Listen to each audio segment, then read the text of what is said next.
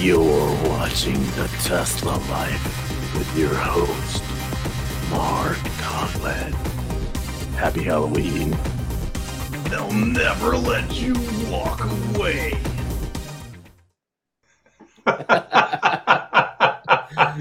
Welcome to The Tesla Life, everyone. How's everyone doing?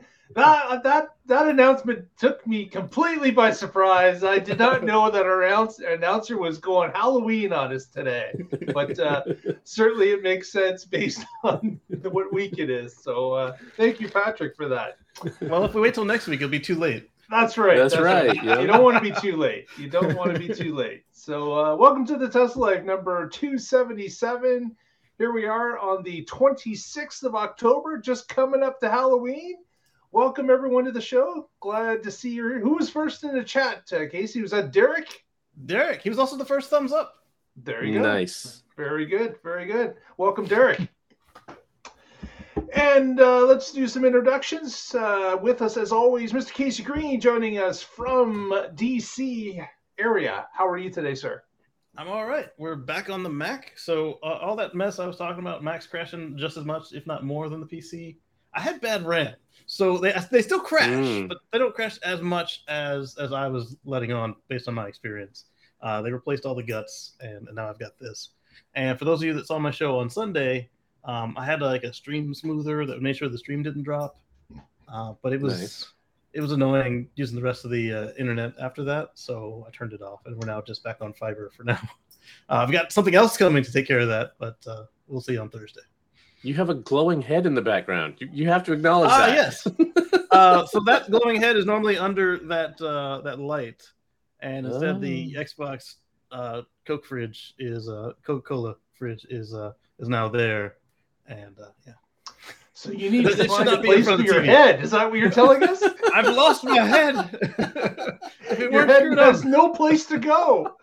It shouldn't be in front of the TV, because I tell you what, it's hard to watch TV. Everyone's really trying hard this week of Halloween, aren't they? They can buy cranes. Also with us as normal, we have Mr. Patrick Cotter joining us from the West Coast. How are you today, sir? Hello. I'm a bit under the weather. That's part of why I did the raspy intros, because something's going on with my throat, and I'm a little congested. But I guess that's my throat.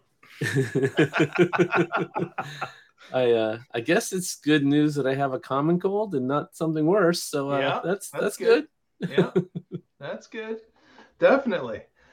Well, let's get on to this week's news, because there's no shortage of it, because we're reporting on what's going on with Tesla. And as we know, there is never a slow week when it comes to Tesla news.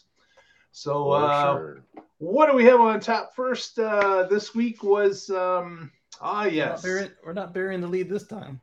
Nope. Coming right out with it. I do wish we could do better with these renders, though. I'll tell you what.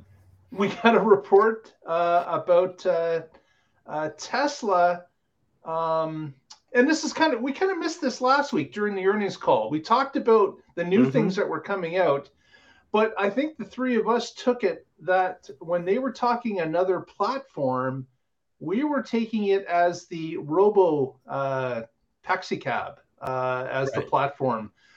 But what we did miss, I believe, was when Elon was quoted in saying, and this is in the earnings call, so you can rewind it and listen to it, but he actually mentioned that they were trying to get the next platform would be half the cost, or half the building cost of the Model 3 project.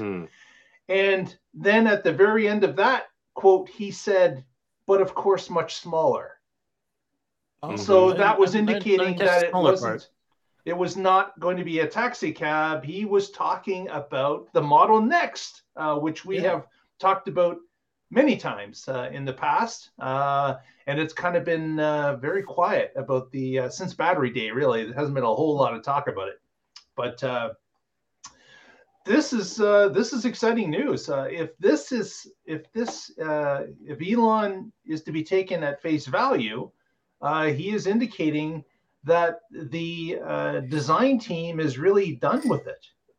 He had indicated that the next step would be, getting into how this can be mass produced. They're aiming at a 50% reduction in the cost of building this compared to the Model 3. And if you look at some other reports that have happened this week, if Tesla was able to reduce that price also in turn for the retailer price, if they were able to reduce it by 50%, they would be able to capture an additional 10 times the marketplace is what the numbers are looking like.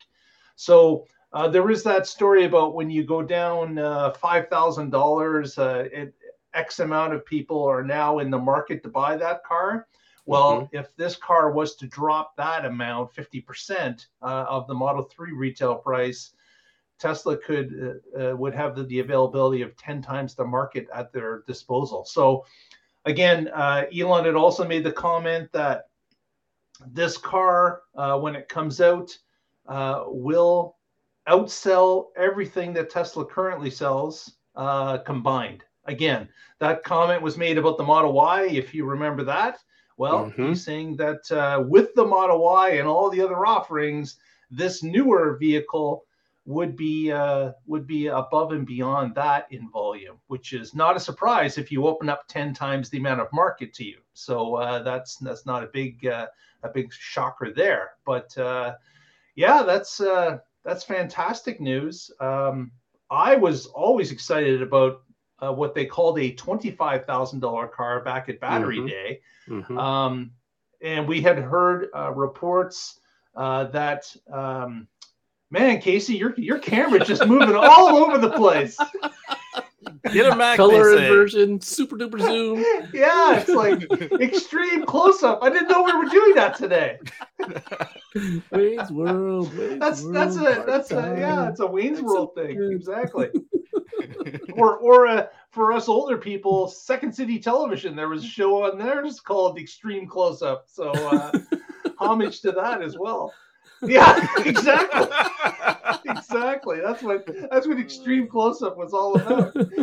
But yeah, this is great news. If this is if Tesla is moving in this direction, we heard about the design studio in China working on that kind of a smaller car. And we also heard about a hatchback being worked on in Berlin.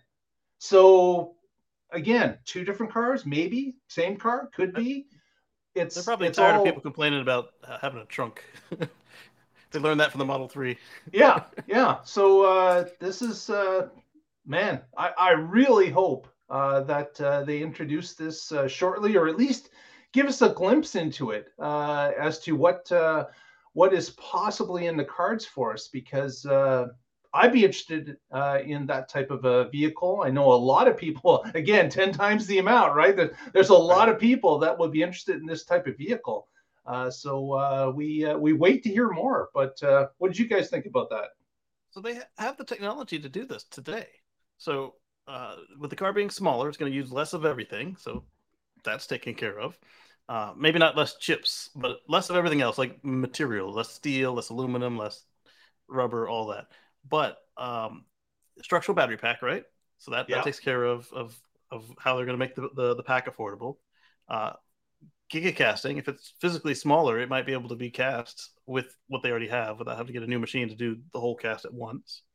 And then not just gigacasting, but you can also do like these phones and stuff here, where it's all pre-printed PCBs. There are no wires. Well, I mean, the flagship phones have wires, but the cheaper ones, they're just contact pins. They all just kind of go into place, and then they just push it together. So that would take care of a lot of the labor on the line if you're literally just pushing the computer and all the contact points together, and then somebody puts the wheels on, and then roll it out the door. Maybe they could even Cybertruck at it with no paint. Yeah, I think that would be cool. So I don't know if it was 3 months ago or 6 months ago, Musk said something like, well, if we have Model 3 robo-taxis, they're getting so much distributed use that we don't need a more affordable car. And I was so disappointed to hear that. And so I'm glad that he's reversed. I talked about on the show how I bought a Chevy Spark EV for a first-time driver in our house, and because I didn't want to buy an expensive vehicle for someone's first car. And so if Tesla had one available, that's absolutely what I would have got instead. So the one thing they don't have right now that would make this possible, Casey, is the cost of, we'll talk about it in a couple of the articles we're going to cover today, of lithium and other things have skyrocketed because now a lot of the rest of the industry has woke up to this need, and now they're all trying to put out contracts and bidding up prices. So there's no reason for Tesla, even if they could make a $25,000 vehicle today, they're selling all that they can make with the supplies they have for higher margin, higher cost vehicles, longer range, and you know, better overall vehicles. So I think this is great. I don't know when they're going to have a reveal event, but it'd be cool if I'm thinking 2024, 2025, maybe something like that, 2026 or who knows. But they're getting back on track, but they're not there yet. Like you said, it would be a distraction if they tried this now, but once they're back on track, it will be if it's small enough, it can, and the range is still acceptable, they can get by with 2 or 3 sheets of battery cells for Model 3 rather than because the mid-range still uses 4 sheets. It's just they make them smaller, right? So right, if you only need 2 of the small sheets, then you're good to go. And assuming they're iron too, I mean, because I was just going to say that. Yes, because it's more abundant, it's cheaper. If you want to make a car affordably, you go with the cheaper materials like iron-based batteries. So it'll be really cool to see how this unfolds, and it does open up the market for so many more people. I mean, think about when the S and X were all that were available, they were selling 100,000 a year. You compare that to now, where we're like, okay, are they going to make 1.5 million or 2 million this year? Right. I mean, it's an order of magnitude. On top of the 100,000 or 200,000 of the others. Exactly. Yeah. So now if they can get to 10 million, that would be awesome. Yeah, it's interesting to see. Obviously, if Tesla wants to get to the goal of 20 million. A year at some point down the line, having a cheaper, more cost-effective vehicle that they can sell to a larger audience is going to be required. There's no doubt in that. So this is I was kind of disheartened when Elon had it mentioned about the taxi cab being the vehicle of choice next, but I do kind of understand that as resources go, Tesla can only build what they have resources to build. And, having a vehicle that could, open the market by 10 times probably couldn't make it anyways to get it out to the crowds. Like there would not be the ability to do so until they're more ramped up in 4680 production in Austin itself. Shanghai is off and running, so they could probably do it there. But there are different boxes they have to check over the next couple of years to get to a point where they could produce a vehicle that would maybe make 5 million vehicles of that size. So it's maybe it's me thinking of just what Mark wants. I would love that vehicle. But we're going to have to wait until things align and they can actually produce it successfully and profitably is going to be the question. So we will definitely be watching that. Your Model X is ready for delivery. It's only going to be $25,000, but if you check right here, for just $50,000, you can get FSD. Exactly. I think it'll be subscription only at that point on that vehicle. Maybe. Yeah. For just $1,000 a month, you can get FSD. More than the car payment. Oh, man. If you put down $0, it's more than the car payment. And speaking of that ramp up that Tesla's going to have to get to, Patrick's got our next story about lithium refining. That is right. So this comes to us from Tesmanian. Tesla confirms plan to build lithium refinery in Texas by Eva Fox. So Tesla's confirmed their plans to build a refinery in Corpus Christi, Texas. At this facility, they're going to refine and ship battery-grade lithium hydroxide for 46 battery cells. Now, if you haven't kept up with your high school chemistry, that's lithium, hydrogen, and oxygen. So take a water molecule, replace one of those hydrogens with a lithium atom, and there you go, lithium hydroxide. And this is a much more stable form, much more than pure lithium. So lithium prices, have we just talked about, have gone very expensive in recent years. The metal itself is abundant, but there's a refining shortage. So Tesla's going to do what they need to do to get those supplies. And that's in line with vertical integration. That's been their mantra. If there's something that's slowing them down, well, they want to move as fast as they can. So there's a problem, they're going to fix it. Find the limiting factor, improve that till it's no longer the limiting factor, and then move on to the next bottleneck. This is very similar to Amdahl's law in computer engineering. If you improve something that's not the bottleneck, you don't really improve performance. So the critical path is the one you need to focus on. So there was a site considered in Louisiana, and it would be nice to have something there other than oil refining. But Corpus Christi won out. And this is going to be the first plant of its kind in North America. What's going on, Mark? Why doesn't Canada have one of these? And then my last little bit here. Construction could begin before the end of the year. So again, moving as fast as they can. Tesla plans to invest $375 million into building the factory. During the construction phase, it'll create 250 jobs over the next 2 years, and operating the facility will create 162 permanent jobs. There you go. What do you think? So they're going to be taking in raw resources of lithium, and they're actually just they're refining it to get it more pure or something along that line. Is that what's going on? It's usually bound with salts. So it's usually they're taking in lithium salts and then refining it to this lithium hydroxide molecule instead. And that's what they need for battery manufacturing. At battery grade levels as well. Yes, it will be. Yeah, it's got a certain consistency, I would imagine. Yes, how many nines? Exactly. Well, I mean, but, the alternative is very exothermic, and we don't want that. Exactly. Yes, pure lithium. Get a little bit of water, and boom, it's a problem. And as Patrick has mentioned, this is what Tesla does all the time with vertical integration. If they're tied up with something, remember the seats issue that they had with certain seat manufacturers?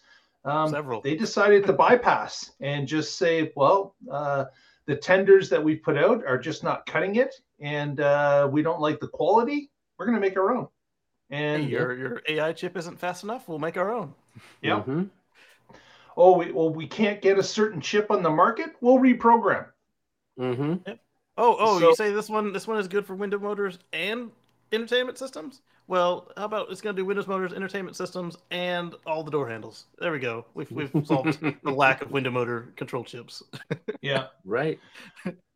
So this is just another example of that, and more power to them, because this is the steps they've been taking, even since Battery Day, when they announced all the different modifications to the process in order to increase capacity, lower costs, change manufacturing processes, drop extra watering down and then drying of materials.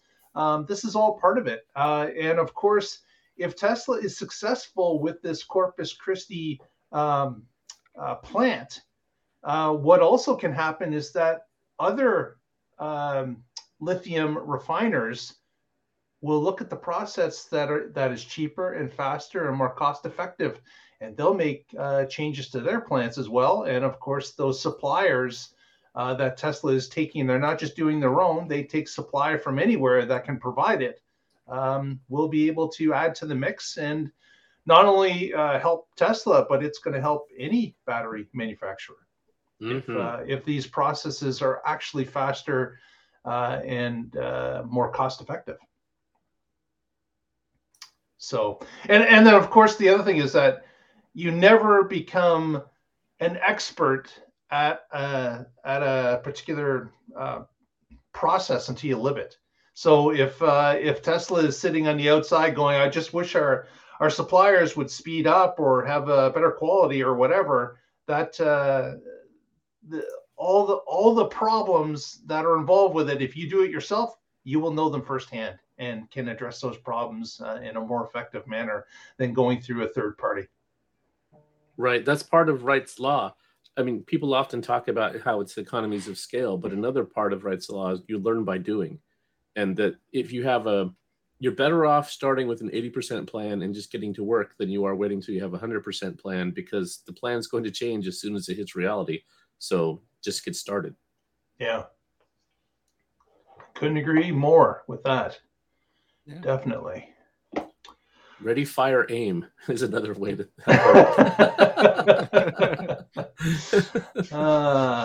Next, Casey's got a supercharging story for us. Yes. So we spoke about how Tesla was bringing supercharger voting, and then we speculated on how it might be done. And it seems to be the way that I was afraid they'd do it. It's like popularity contests. Vote all these places in each continent, and we'll see who wins versus based on any sort of need. But that's okay. It's fun. So you can get 5 votes, and you can only vote on one location one time, and then you can also suggest for the next round of voting. You can suggest some locations, so it's not as bad as I had envisioned it could be, because there is some process for picking the next ones. Is that somebody nominates a city, and then from there they will go to the next round of voting. But I'm guessing that this one is just pre-seeded based on what they wanted to work on, and tells them where to focus their priorities. I still think though that they had all the data, and now they're introducing fickle human voting into the mix, and I don't know if that's the most effective way to do it, but we'll see. They could have lightened it up and just said, you know, we're going to allow fan voting on 5 superchargers. Yeah. And it's 5 per quarter or whatever, or 3 per quarter or whatever it is, and that could be the popularity contest to allow people to pick 3 to 5, and that's it. Yeah, but, I was hoping it would end up being like, hey, you know, we're going to be in New York City. Do you want it in Manhattan? Do you want it in Queens? You know. Yeah, this was not that intelligent on the way to do it. No, and you first of all, you have to be a Tesla owner, because you have to log in with you have to log in with your account in order to vote. Yes. And you get you're fronted a map with all the different supercharger locations, possible locations in the world. And when you drill down into the different areas, those bubbles have numbers in them, so you can see how many votes that particular charger has gotten already. And then you, as Casey had mentioned, you can vote 5 times. You can't vote for one more than once, and submit it. And then after you've done that vote, then you can submit a suggestion for next quarter's vote. Yep. So I don't think Hockey Day is with us yet. He usually is, but just for Hockey Day, I submitted Sarnia, Ontario, because he's always complained that there's nothing in Sarnia, and you have to cross the border in order to get a supercharge. So that's a good example. Hockey Day. And they do let you say why you want a supercharger, like such as when you're doing your suggestions, you can say, hey, there's nothing around here. There's not enough around here. 2 other options, and then other. But other doesn't let you say why. That's right. Other doesn't let you do that, right? So right. It'd be awesome if you could say, yes, there is stuff nearby, but I don't want to do immigration and border crossing and then do it twice just because I need a charge. Yeah. That I think would elevate your otherness over somebody who just other. Yeah. There are no chips and dip at this supercharger. I want other. Right. I'm disappointed with a chip and dip. Right. So the other thing, like you pointed out, that it has to be an owner. I understand why they did that. It's easier. It's less hassle. But if what's stopping you from buying the car is you think you can't charge it, maybe they should be able to vote too somehow. Maybe just reservation holders, or maybe a reservation holder, maybe, or like half a vote. Just random people with a verified like persona, and because Elon and bots, so a verified persona, and then get you half a vote if you don't own a car, or maybe 3/4 of a vote if you got a reservation in. Maybe. Well, it's harder to do. What they'll do with the winner too. Like, is it just going to be whatever one has the highest vote? That's it. That one's going through. It'll be interesting to see what they actually proclaim the winner is, and how they implement that. So it'll be interesting to watch. Yes, indeed. So Next. Wait. Before I was muted, sorry. I submitted Florence, Oregon to the list, and I got in early, luckily, and that suggestion showed up because some of the ones you suggest don't actually get on. Like they only allow so many suggestions to get exposed, and I checked. It has over 800 votes. So woohoo! Wow. Yeah, because that's if you look at the Oregon coast, that's the spot that doesn't have one, and it's one of the more fun places on the Oregon coast. So I was glad to see that getting the votes it needs. There you go. So you were on that second day or so? Yeah, and just randomly too. Yeah. Nice. Yeah. I haven't voted for superchargers yet, but I did vote for politics. So. Gotta do both. They're both important, but one's a little more urgent. One's a little bit more important than the other. Yes, I would agree. Speaking of voting, people voting for the colors they want in their Tesla in Berlin now have a couple of new choices. The Quicksilver and the Cherry Red have arrived at Tesla Berlin. And apparently, if you had an order in before the colors were available, you do have the ability to bump those colors in and change your current color at no additional cost for a short period of time, I imagine, because I imagine that people are paying more for the red in Berlin, just like they are here in North America. But it's there's the video. Casey's got sharing that definitely looks like cherry, definitely. Oh, yeah. It's got some nice music, but again, we don't know where the music comes from, so I muted. Yeah, we don't. Yeah. Put it off of YouTube. And that is that's a great crimson red. Like it really looks nice. Yeah. The silver looks a little bit more in depth than the silver we had, but I miss that silver though. And it, of course, is mixed in with a few Germans in Oktoberfest dress just to push the fact through that this is Germany. Right. I don't miss my black because you couldn't tell it. You couldn't tell the obsidian black metallic from the free black flat gloss. Yes, indeed. Well, so, you can if you get them next to each other and shine direct sunlight on them. You can tell the obsidian for like 3 minutes of the day. It was totally worth it.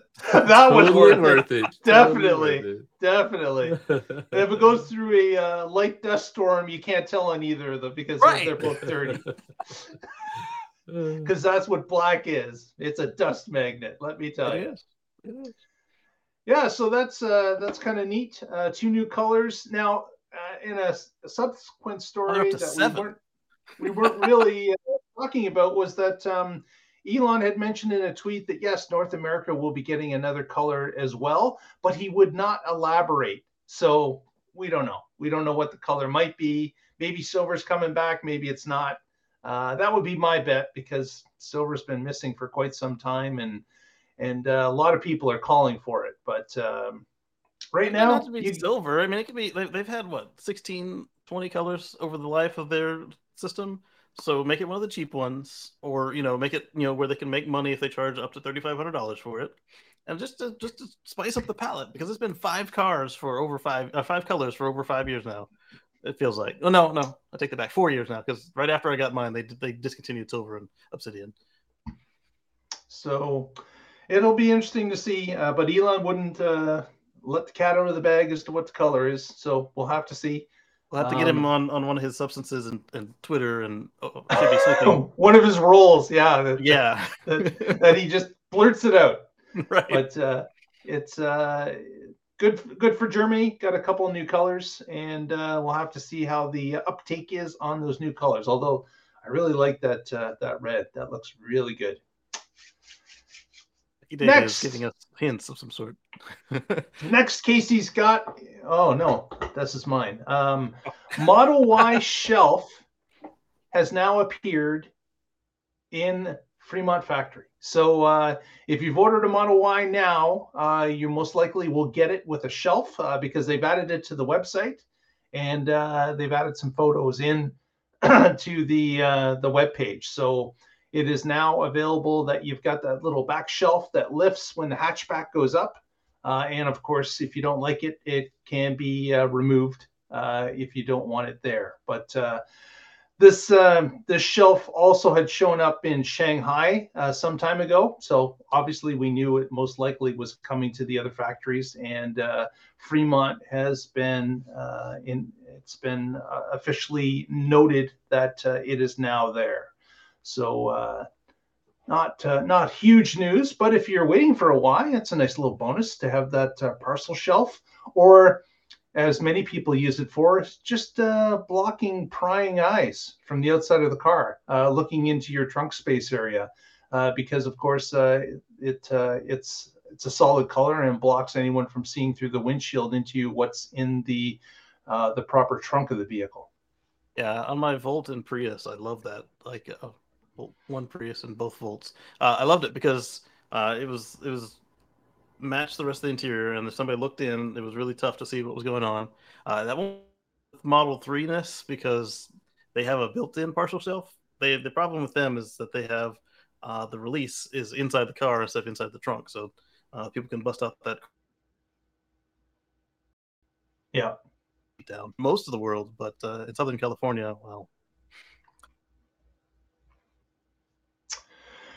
Yeah, there's a lot of people somewhat upset with the release being in that, where that little quarter window is, where you can reach it. It's not there on the Model Y. It's in the trunk where it belongs. Yep. So it's and the little industry grew up behind that too. There's that seat blocking I guess it's not a seat blocking. It's the flip switch blocks. Yeah. But again, looking at it from the outside in a darkened area, you may not notice that there's a an orange thing sitting in that hole for the release area, and someone may smash the window anyways, and then just notice, oh look, it's got a lock in it. I can't use it. So. I was going to suggest, do they even look at all? I mean, they just see a Model 3 and the seat's not rolled down. They just smash the window because they're jerks. Yeah, yeah, exactly. I would say that if you're concerned about in that neighborhood, I would just get at least the sticker about Century Mode being active and they're being recorded. I would put it on that window. I would put that right on that window. Absolutely. Yeah. Definitely a thing to do for that. All right. Next, Patrick's got a story about the ramp up of battery power at Tesla. That's right. So what do I always say? What do we want? A future free from fossil fuels. And how are we going to get it? By electrifying all the things and powering that with renewable energy. What does it take to make that happen? Lots and lots of batteries. And they have to be affordable. Well, Tesla's trying to make that happen. Yes, the Duracell future. We're going from diesel to D cells. Hey! So, Tesmanian, again, bringing us this article. Tesla aims to achieve 1 terawatt hour, that's 1,000 gigawatt hours, per year of battery production in the US, with cells at $70 per kilowatt hour. So the path to successful transition to renewable energy, sustainable energy, lies in the reduction of the cost of manufacturing for battery cells. Tesla wants to achieve production at a cost of $70 per kilowatt hour at the cell level before incentives. This is going to help us get there. So this is all based on the sort of things we saw at Battery Day. Those innovations are continuing to roll out. They're continuing to make improvements on the process, continuing to reduce the price. In the Q3 earnings call, we heard Zach Hercourt explaining that Tesla is currently focusing on shifting from 100% ramp to cost and further expediting production capacity in North America. So this is great news. That means that they're now Cato Road and their pilot, now that sounds to me like they're meeting the yield requirements if they're now focusing on ramping production and capacity and cost. So that's great, because when you're still trying to get the quality, you're not so worried about the other things yet. Let's get it right before we try to scale it. So they also explained that their U.S. battery manufacturing, they expect it to fully meet the Inflation Reduction Act requirements. And that is great because those are not easy requirements. They have trade partner U.S. and North American requirements. And right now, a lot of the world gets their battery supply from China. So Tesla is expecting to meet that. They're still waiting for the Treasury to clarify some of the requirements. And this also means that Tesla's vehicles will qualify for the incentives. So if you as a buyer meet the income requirements, you could be getting a reduction in the price of your car, which is great. Tesla hasn't had that for several years now, and it'll be a big help. A lot of people do the Tesla stretch, and so maybe this means you can buy a long range instead of a standard range, or maybe it means you can afford the payments instead of buying something else. So the last line in this that I want to read, to successfully transition to sustainable energy, according to Tesla's calculations, the world will need 300 to 400 terawatt hours in stationary energy storage and vehicle storage. So this is the 1 terawatt towards that 300 to 400 goal. The lines on what they were saying. Yeah. That is a ton of storage required, and Tesla stretching and pulling all the levers to get U.S. production to 1,000 gigawatt or 1 terawatt is only 1/300th or 1/400th of the requirement for the world to meet.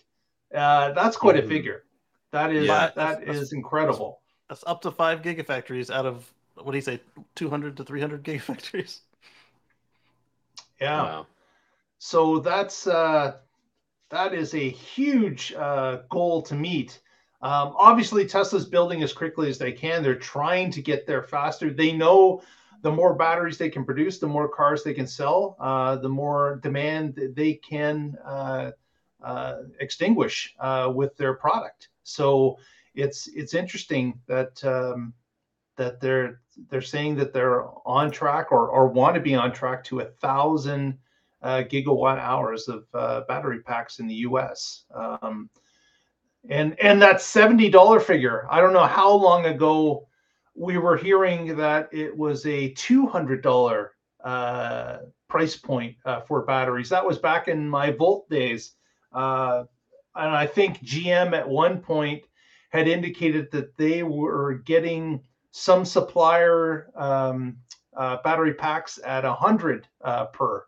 So this is interesting that Tesla thinks that they can take 30% of that off the top and be able to get down to a $70 amount, which is, again, the more that you can either reduce costs or increase speed of production, or have those batteries hold more internally, all those things contribute to a lower price of a car. Absolutely. So that is interesting.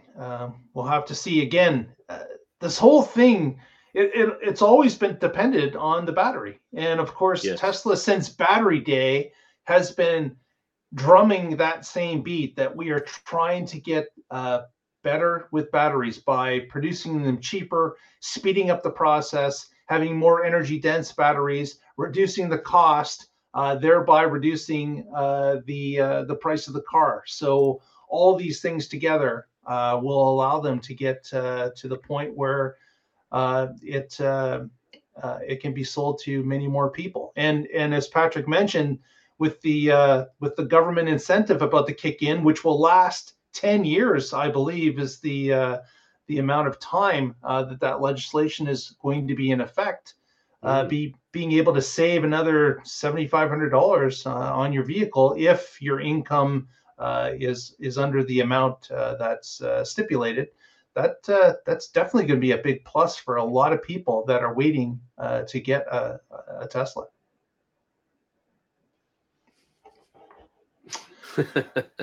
Yeah, I'm not sure if we get the studio audience. We are live, though. Yeah. Not where we're keeping them anyways, but... We did have the applause earlier. Now, here's an update from a story that we reported on a couple weeks ago. And that was, of course, that someone saw in the code that there was notes about the referral program again. And it didn't, there wasn't any, I guess, specifics that were leading to where that might originate from. But it was announced recently that the referral program has appeared in China, along with a treasure box on the app. I'm sorry, treasure chest, I believe it's called. So there is a new referral program that's becoming active in China, and they are getting the benefit of this at this point. And we haven't heard anything more about it opening up in North America. Not even sure if it will open up here. But in China, it has started apparently, and the treasure chest has appeared on people's apps. So that kind of dovetails into our next story that Casey's got about China as well. Nope, we can't hear you, Casey. No microphone there, Casey. Sorry, I had a crying baby, so I muted it. So I think they'll play in nicely with as they come into markets. Like if the capacity increases, that they'll start to. Before they lower the prices, I think what they'll start to do is give us the referral prices back, and the ones that they're mentioned in the article, the microphone, the my first Model Y, and supercharger miles. Of course, I'd probably want one of each of those little trinkets before I go for the supercharger miles. But going into my story, the Model Y is now undercutting rivals from Xpeng and NIO in China, and NIO is opening their first battery swap station outside of China very soon. In Europe, of course. Yeah. So let's see. They everybody else is similar in price, and the Model 3 is just undercutting them mercilessly, which is pretty cool. It's pretty easy to do when you don't have LiDAR. Model 3 and Model Y have dropped in price in China, correct? Casey? I think he's having an internet issue. Yeah, it's perfect. So they called it treasure chest. I wonder if loot box didn't translate well into Chinese. Most likely. Yeah. Or maybe it did, and this is just the translation back, and you know. Or loot box meant something completely not that you want to post. Well, don't forget that, you know, their political leaders don't like the gaming culture, so another way to distance yourself from it. Part of the other way they're helping with this is now the Model 3 and Model Y qualify for the Chinese incentives to bring that price down. New energy, right? Yeah. Well, yeah. New energy is such a they need a real name for that, because it's anything that's not a pure... lost in translation. Not particularly. They know what it means. New energy vehicle there, NEV, is anything that's not a pure fossil vehicle with a 12-volt battery. Hmm. So it's Casey's just kind of freezing us. His internet is up and down a little bit today. But yeah. What they're also doing, Casey, is that they are trying to push a 50% increase in sales. Tesla is in China. So this is also towards that program where they're saying, okay, so let's reduce the cost. Let's qualify for the incentive again. And let's get under the price of NIO and Xpeng, and be able to.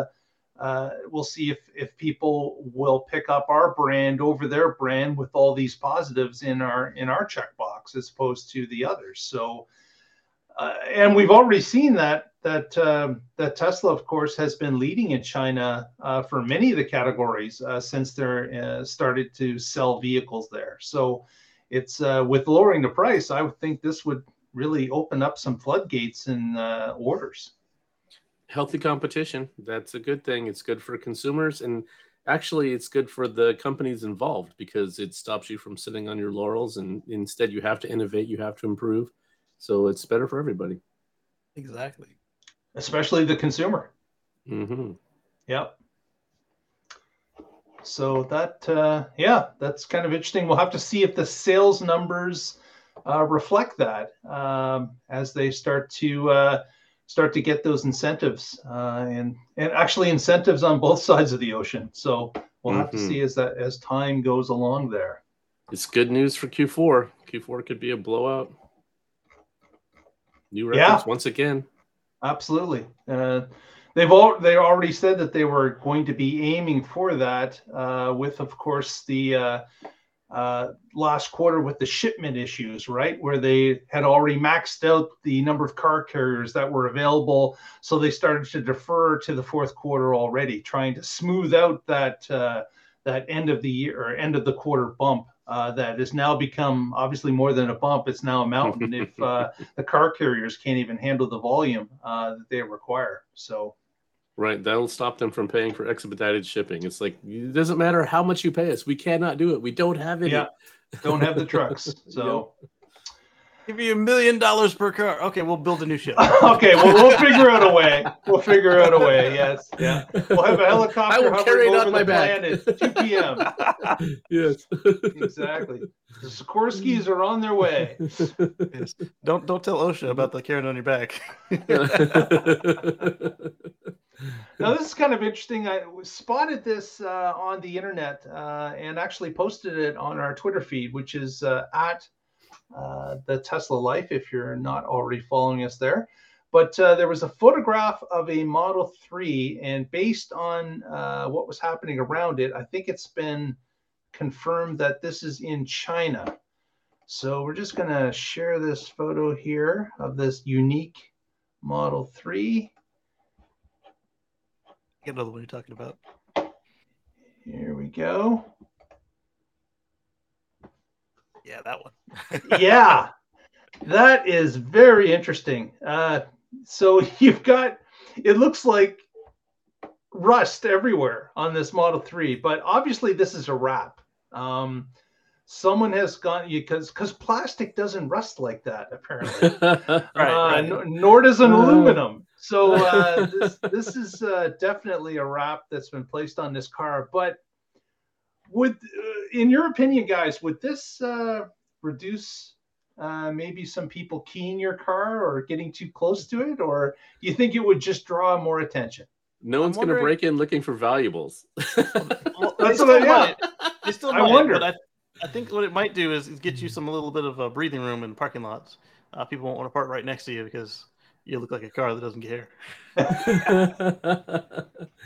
Oh, that's funny. Yeah, that is very unique. I would. I don't think I could spend money on a wrap that looks like this, but man, I would certainly like to look around it. Besides just having the back end view here, I would definitely stop and take a look and a few photos of a vehicle like this. That's impressive. It really looks like it's been sitting under a bridge somewhere in Northeast Michigan for about 2 decades. Mm-hmm. I would like to talk to the owner. I know the patina purists would be all over their case. It actually reminds me of a Saturday Night Live skit where they had a vehicle that was completely made up to look like no one cares about this vehicle. It's even they even had a dripping oil ability that it would just drip oil onto the road every once in a while. To say to people, we just don't care about this car. But inside, it was a fully luxurious vehicle, top of the line. But the outside was made to look like it's been decaying in an urban environment forever. Nice. So that certainly reminded me of that. That was kind of cool. Next, we've got a story about, charging. Casey, you're taking this one as well, right? Yeah, so Tesla was able to secure $40 million in Australia to build 32 new superchargers. There we go. I keep saying that Australia could be more complete, and apparently Tesla agrees. And it's cool to see. Yeah. The first round of funding went for 86 new DC fast charging stations with 500 connectors, of which 32 of them were Teslas. That's pretty cool. Yeah, North South Wales is the region, the state that's getting these new chargers in Australia. So again, again, we're all kind of, I guess Tesla is looking at this in several different markets across the world, right? They're looking at the Biden's administration. They're looking at what Canada's going to do when it comes to charging infrastructure, what's being invested here in Australia, another one, Europe. Tesla may be forced to require other vehicles to be charging at these sites, possibly. Not particularly in Australia, because I don't believe the article indicated that they would have to there, but certainly they're doing that in Europe, and they will be required to do that in the U.S. Yeah, in Australia, I believe that they went European style as far as it's got the CCS on it. Oh, so they're already compliant out of the gate. Okay. Yeah. That makes sense. It does. I've got one more thing. What? Go ahead. Yeah. Go ahead. So you may be wondering why Tesla changes their model years over when they do. Like, you notice that, was it the Model X hasn't been done yet, but Model 3 or the Model S and the Model Y have been done? Well, one of their vehicles just got a EPA compliance certificate. It's huge. The Tesla Semi is available to sell from was it this weekend up through the end of 2023, and because it's now got a model year number, they are able to sell it. And then when I found out that's what was happening, that's when I also found out that that's because they also issued the new model year certificates for those other cars. And so now any car, any truck that matches that configuration, so you get the day cab with either the 350 or the 500-mile battery, can be sold and operated commercially. So that was also part of the reason why we haven't seen Tesla doing too much of their own internal use of the truck, because it would have been uncertified, and that's not something you want to get into. No, you wouldn't want to be caught on the road to being out of compliance with your own vehicle. Right. That could be trouble. But interesting. So that's now approved, and it can be sold legally. Yep, nothing is stopping them now except the availability of the vehicle itself. And as we saw last week at their facility, they had 24 of them out in the parking lot. So right. Who knows how many of them are being produced. And of course, Tesla has said that their goal is to produce 50,000 of these a year. Nice. Mm-hmm.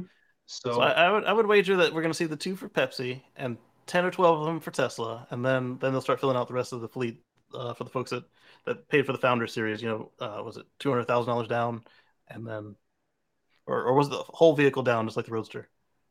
So $250,000 down. I think it was $50,000. Yeah, $50,000 was the signature or just the non-Founder Series. So. Those people are just at the back of the line if you only gave them 50,000. But if you gave them 200, 250, I'd wager that you're going to be getting a call to your fleet department real soon. Hey, how's Thursday? Yeah. Well, maybe in December. Maybe not real soon, but yeah. Yeah, it's after common. Pepsi, for sure. Right. Yeah. But imminently. Mm-hmm. Also, there's a question from Hockey Day. Will they paint the trucks in corporate colors, do you think? Or is that up to the corporations? Probably, and if they don't, then the corporation can wrap it for next to nothing compared to the price of the truck. The other thing that came up is there was a filing about how the megachargers would be cooled down, and that was still using the MCS2 connector that we saw when we first saw the spy shots of the I think it was the Frito-Lay, but it might have been the Nevada. Yeah, it was Frito-Lay. Yeah. So hopefully, either they can easily switch them all to MCS3, or maybe the rest of the industry will be using CCS for a while, and then they can all switch over to MCS3 together. Yeah. It'd be nice not to have a fragmented charging connector. But if MCS2 and MCS3 are both the same worldwide, at least they won't have to source a bunch of different connectors, because like right now, the Australian connector and the US connector for CCS are different. Oh, man. Yeah, so is Europe. Europe's the same as Australia, though.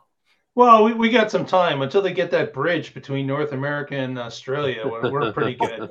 What I'm saying is, like, right now they can say, hey, I need a million charge ports and 1 million handles, versus now they have to say, all right, I need 500,000 of this kind and 200,000 of that kind. Oh, and the Chinese ones need this one. Right. It would be nice to actually standardize worldwide. That would be nice. Yeah, I mean, and I'm not saying just on Tesla. I'm saying that's the standard. Standard is already all messed up because you've got three different CCS style charging connectors, and you've got a different one in China, a different one in Europe, different one in the US, and that's not even before you count in what Tesla's doing. So, yeah, got to come to an agreement on that. The quicker the better, so that as new things come online, they can all follow the standard. Save everyone some time and money. Definitely. So, yeah, that's interesting that Australia now is offering some of this charging money to get things up and running. But if you look at the map of Australia on the Supercharger website, you'll notice that Australia, of course, is a massive continent with everything around the edges. It is where all the cities and all the major populations are. So they're all around the edge of Australia. And of course, it's not all interconnected at this point. These extra chargers in New South Wales will certainly help connect some of the population centers. But they got a way to go, especially over in West Australia. Yes. That's really light. But yeah, I'm still waiting for them. I know that, you know, like you mentioned, they're not very populous on the interior, but I'd like to at least see them match the routes that people actually do take when they do cross the continent. Because right now you can't cross Australia on superchargers. No, unless you get a toe in the middle. Take but then that's not. Yeah, that's not crossing on superchargers at that point, though. That's no, that's crossing with a team of kangaroos pulling you like a sled dog. Well, I mean, you can still do it on electricity, but it's very much like it used to be back over 12 years ago, where you had to like. I think Mark just invented the Australian Iditarod.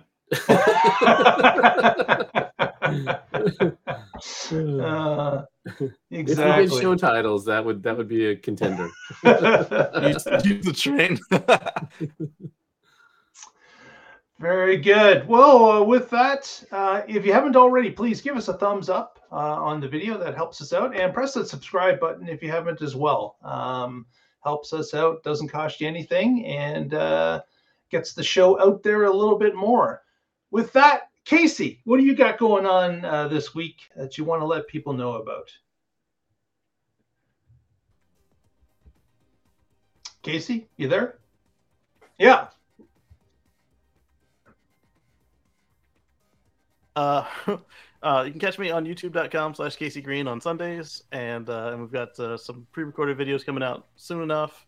But in the meantime, catch you every Sunday at youtube.com/CaseyGreen. Very good. He's very good. Handle. He's so cool. Patrick Cotter, what do you got going on you want to let people know about? As always, I'm with the Oregon Electric Vehicle Association. You can find us at oeva.org, and I blog occasionally at carswithcords.net. I've got an interesting little series up there now. A friend of mine is shopping for an EV, but he is not a fan of Elon Musk. And so it brought up the question of can you still love Tesla and not like Musk?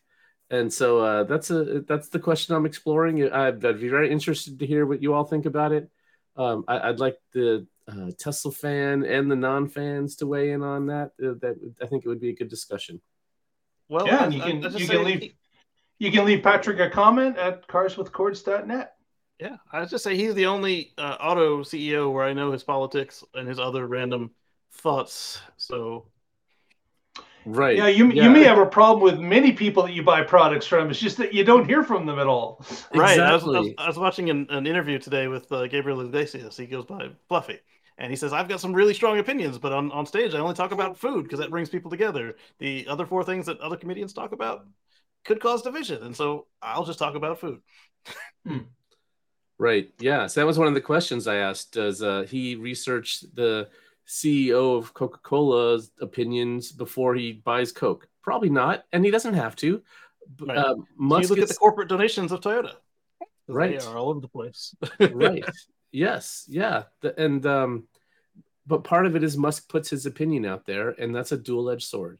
you know. Yeah. So sometimes it gets them attention and media, and they don't have to pay for marketing. And sometimes it gets people going, oh man, that guy's crazy. I don't believe that he said that. I don't like any of his views. And they don't realize that he does not take Twitter serious. I mean, that's for him, it's just goofing around on the internet. And but anyway, it's please join in the discussion. I think it's an interesting topic. I'd like to hear what you think. Sometimes they say, does he even think before he tweets? And the answer is usually no. Exactly. Well, with that, we want to thank you for watching this week. We want to thank Lee Moon for the music that we use every week. And get together with us next Wednesday, and together we will find out what is happening in the Tesla life. All right. Storage. Oh, it changed from Lee Moon to us. I'll throw out the stay positive, test negative. In fact, I should probably go test. Yeah. So that one was last week's show. So if you want, go check out last week's show as well. It's we were interacting with the Tesla earnings call, and that we'll catch you on the flip side. Very good. Have a great week, everyone.